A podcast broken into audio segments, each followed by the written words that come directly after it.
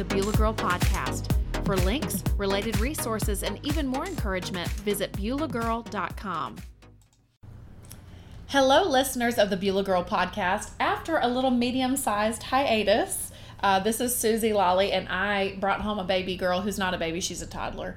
And Carol had a had a full season with her husband and summer and everything. So uh, we're back. We're at the daily grind today, and we're here for another season of the podcast. We're so excited. Today, we're actually beginning a series on um, holding fast in troubled times. We're going to talk about spiritual apathy. We're going to talk about warning signs. We've just got a lot of really good episodes prepared for you in the next month. So, without further ado, we're going to go ahead and talk about um, in this particular episode why so many Christians find it difficult to hold fast to their faith and what does even hold, holding fast mean. So, I'm going to turn that over to Carol.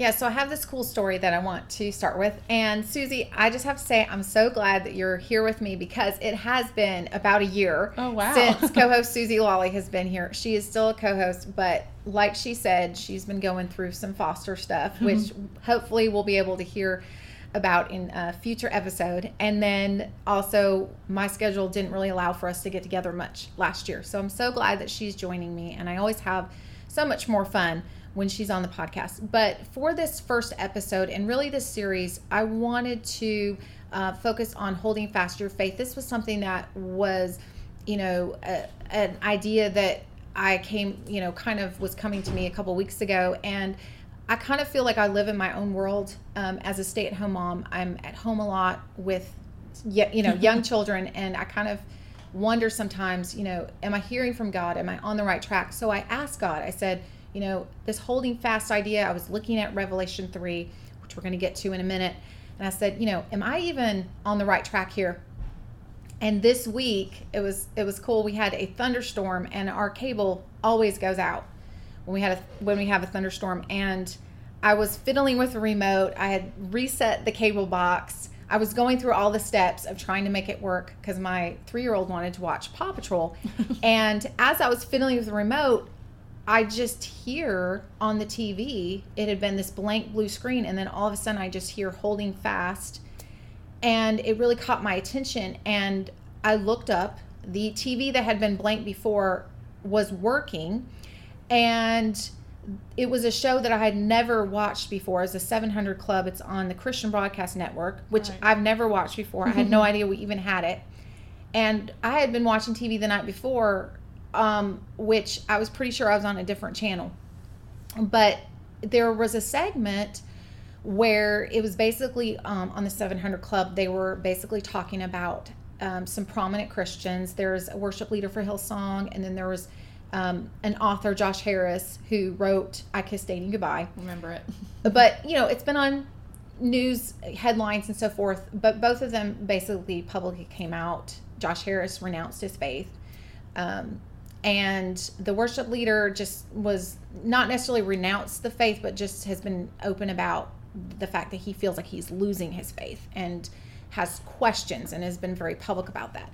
And they were just discussing with pastors you know why why is it that people are you know slipping from the faith? And it was just this little tiny snippet. And then after a few minutes of it being on it froze up and and went blank again and our TV did not work again until the afternoon. Wow. But it was just this little snippet of, okay, God, I, I do know you want to be talking about this. And so here we are talking about holding fast and really what happens, you know, how how do we get to a place where we start sliding away from the faith or just get complacent? And so I want to look at Revelation 3 to do that.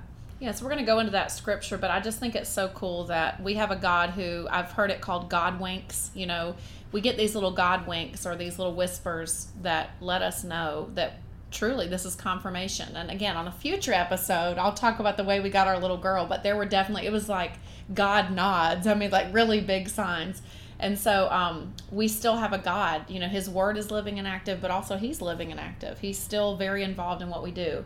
And so he's not somebody we want to be apathetic towards. So we're going to read a scripture from Revelation 3, the church of Sardis. So um, if you want to talk about that and read that, Carol. Okay, so Revelation 3 1 through 4, it is a lengthy passage, but just hang with me because it is well worth it. And we're going to really break it down because it can be a little confusing. But it says, To the angel of the church in Sardis, write, These are the words of him who holds the seven spirits of God and the seven stars. I know your deeds. You have a reputation for being alive, but you are dead. Wake up, strengthen what remains and is about to die. For I have found your deeds unfinished in the sight of my God. Remember, therefore, what you have received and heard. Hold it fast and repent. But if you do not wake up, I will come like a thief, and you will not know at what time I will come to you. Yet you have a few people in Sardis who have not soiled their clothes. They will walk with me dressed in white, for they are worthy.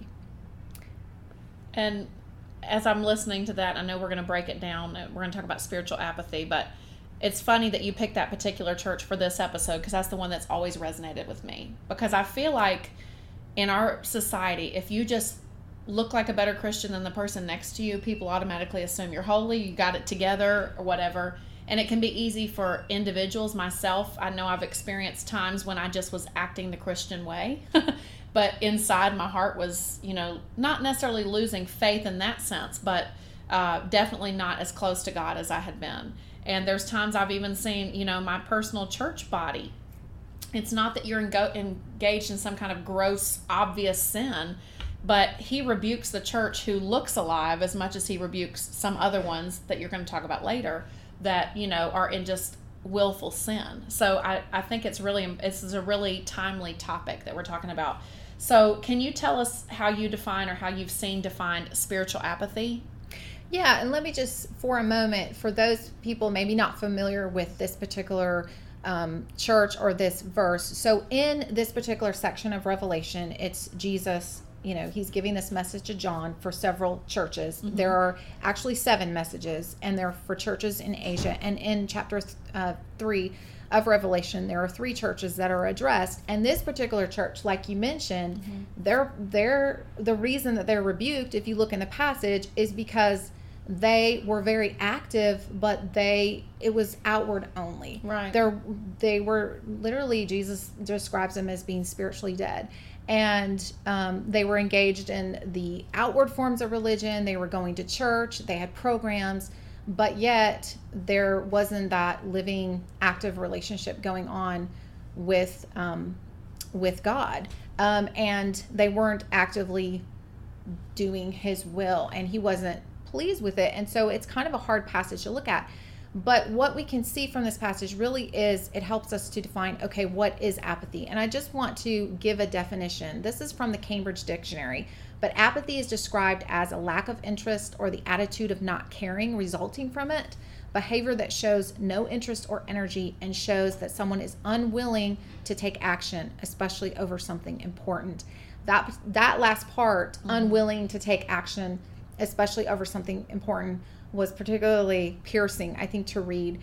Complacency is also a word I want to look at. And this is the f- feeling of being satisfied, thinking that you're in, you know, thinking one way about yourself and not really actually knowing the danger you're in.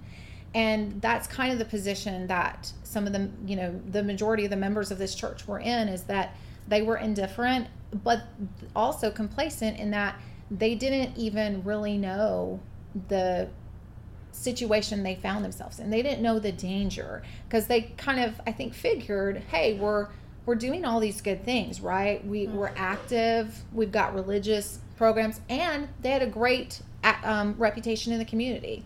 But guess what? They had a great reputation because they had compromised so much that no one was going to you know no one was going to say anything bad about them because they didn't stand up you know, for any values that would challenge people or would step on any toes. Sometimes you have to do that as a Christian, and they weren't doing that. So they had just slipped into comfort and complacency.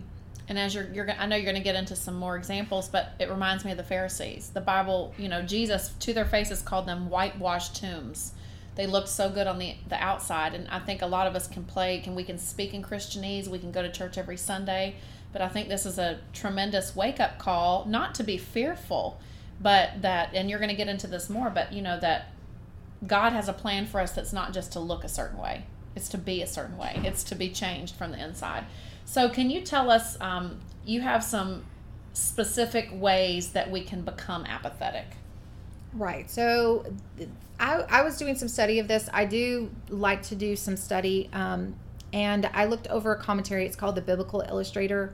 It has just a collection of writings from different pastors um, from, you know, um, from quite a while ago. But here's some things that I came across. So, a couple ways that we can get in a complacent state is number one, we quench the Spirit of God.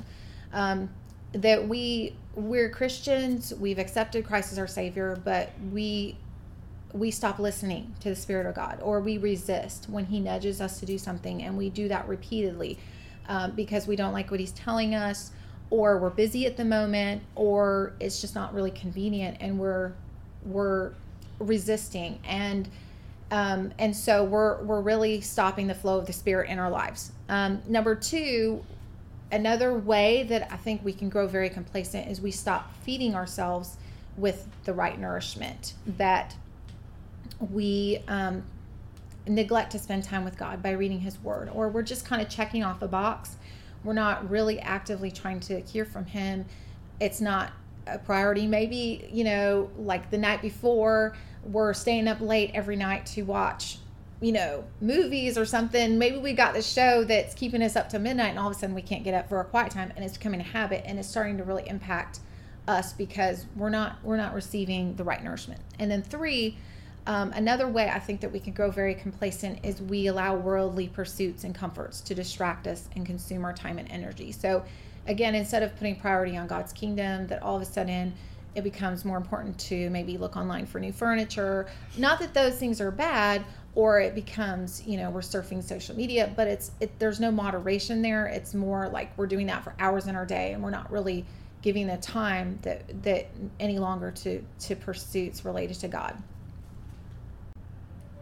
So we're going to kind of do a teaser here because we really have. Uh, anytime God we read God's word, it's not just don't do, don't do, don't do. He provides, you know, way out, and we're going to talk about that actually specifically later on. But anyway, so we can hear how we can become spiritually apathetic, but we also can learn some things that are kind of action steps or observations. So uh, let's start with two of those, and then people have to stay tuned for the next episode to hear the third one. okay. So the first uh, idea I want to kind of take away from this passage is obviously um, Jesus is giving John this message for Sardis, and really it's applicable to all believers. Um, we can take something away from this. Um, so that we don't fall in a similar state, or maybe if we have fallen into complacency, that we can take, you know, some things away from this message and really you know, revive our spiritual life and get to the, you know, and really wake up if we um, have kind of fallen into slumber. God knows everything about us. There is nothing that escapes his notice. If we look back at the passage in Revelation, Jesus is telling the church of Sardis, I know your deeds. You have a reputation of being alive, but you are dead. So essentially, what he tells them is that even though as a church they have a reputation, for being a, one way in the community, he actually is saying that he has a dif- different assessment of their actions, and his assessment is always going to be accurate.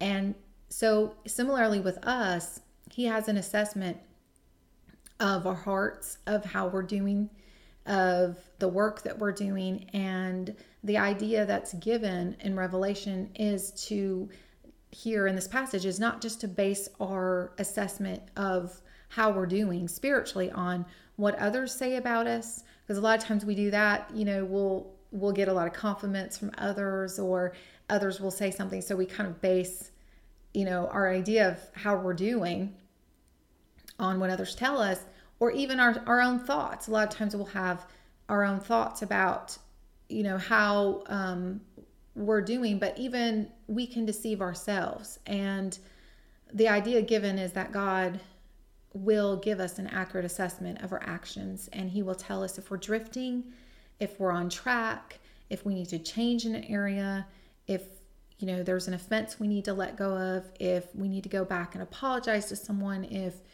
you know perhaps there's a step that we skipped, there was somebody He wanted us to witness to that we need to go back to that that it's only in opening ourselves up to Him that we can know what we need to do differently. Um, And that isn't necessarily the easiest thing, but it's necessary.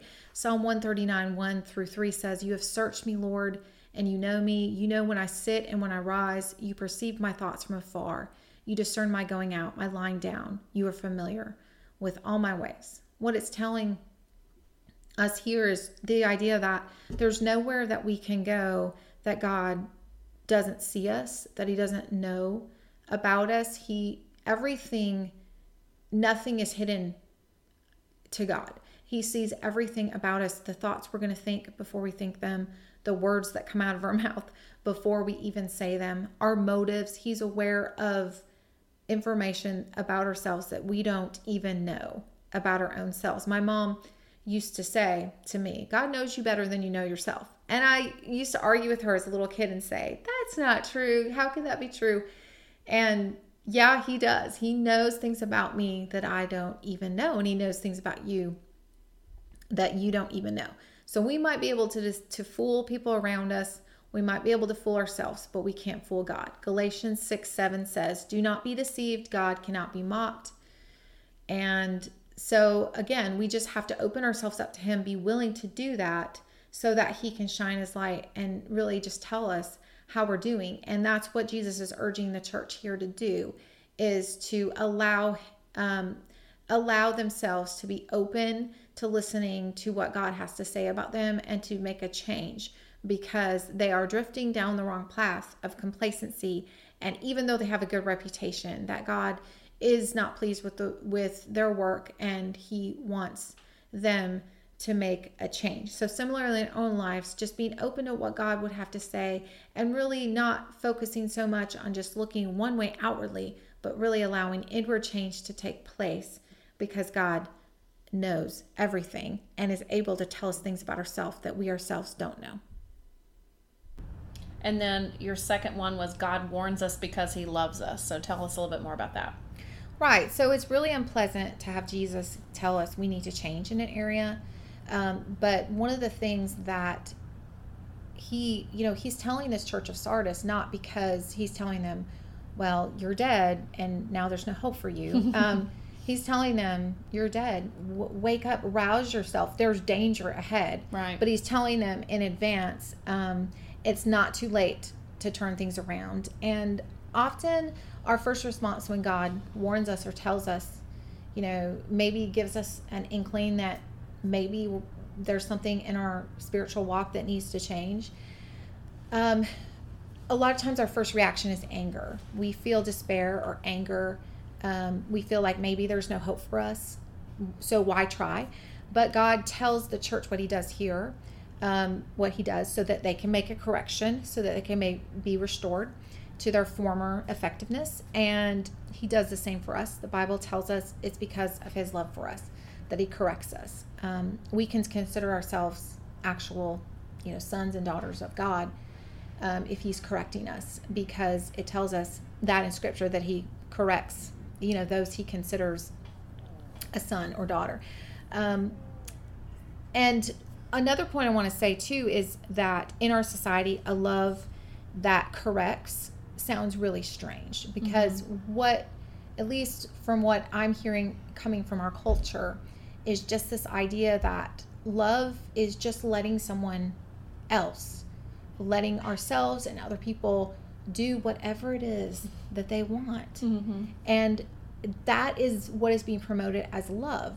But what we see about God and about love is that God's idea of love is He gives us what we need not always what we think we need or want. Yeah. He knows a lot of times what it is we need, and we may not even know. Yeah. And so the idea here is just that he's warning this church, and he he sometimes brings a warning into our life, not because he's not being loving, but because that's part of love is giving somebody not just what they want all the time, but what they actually need and uh, it's cheesy. I'm always going to bring things back to a song, but I was thinking of as we're reading these two, you know, notes from the passage, that song, "The Heart of Worship," back from the '90s. It probably came out in like '97 or something, back when Hillsong first came out. But anyway, um, the song said, you know, you search much deeper within past the way things appear.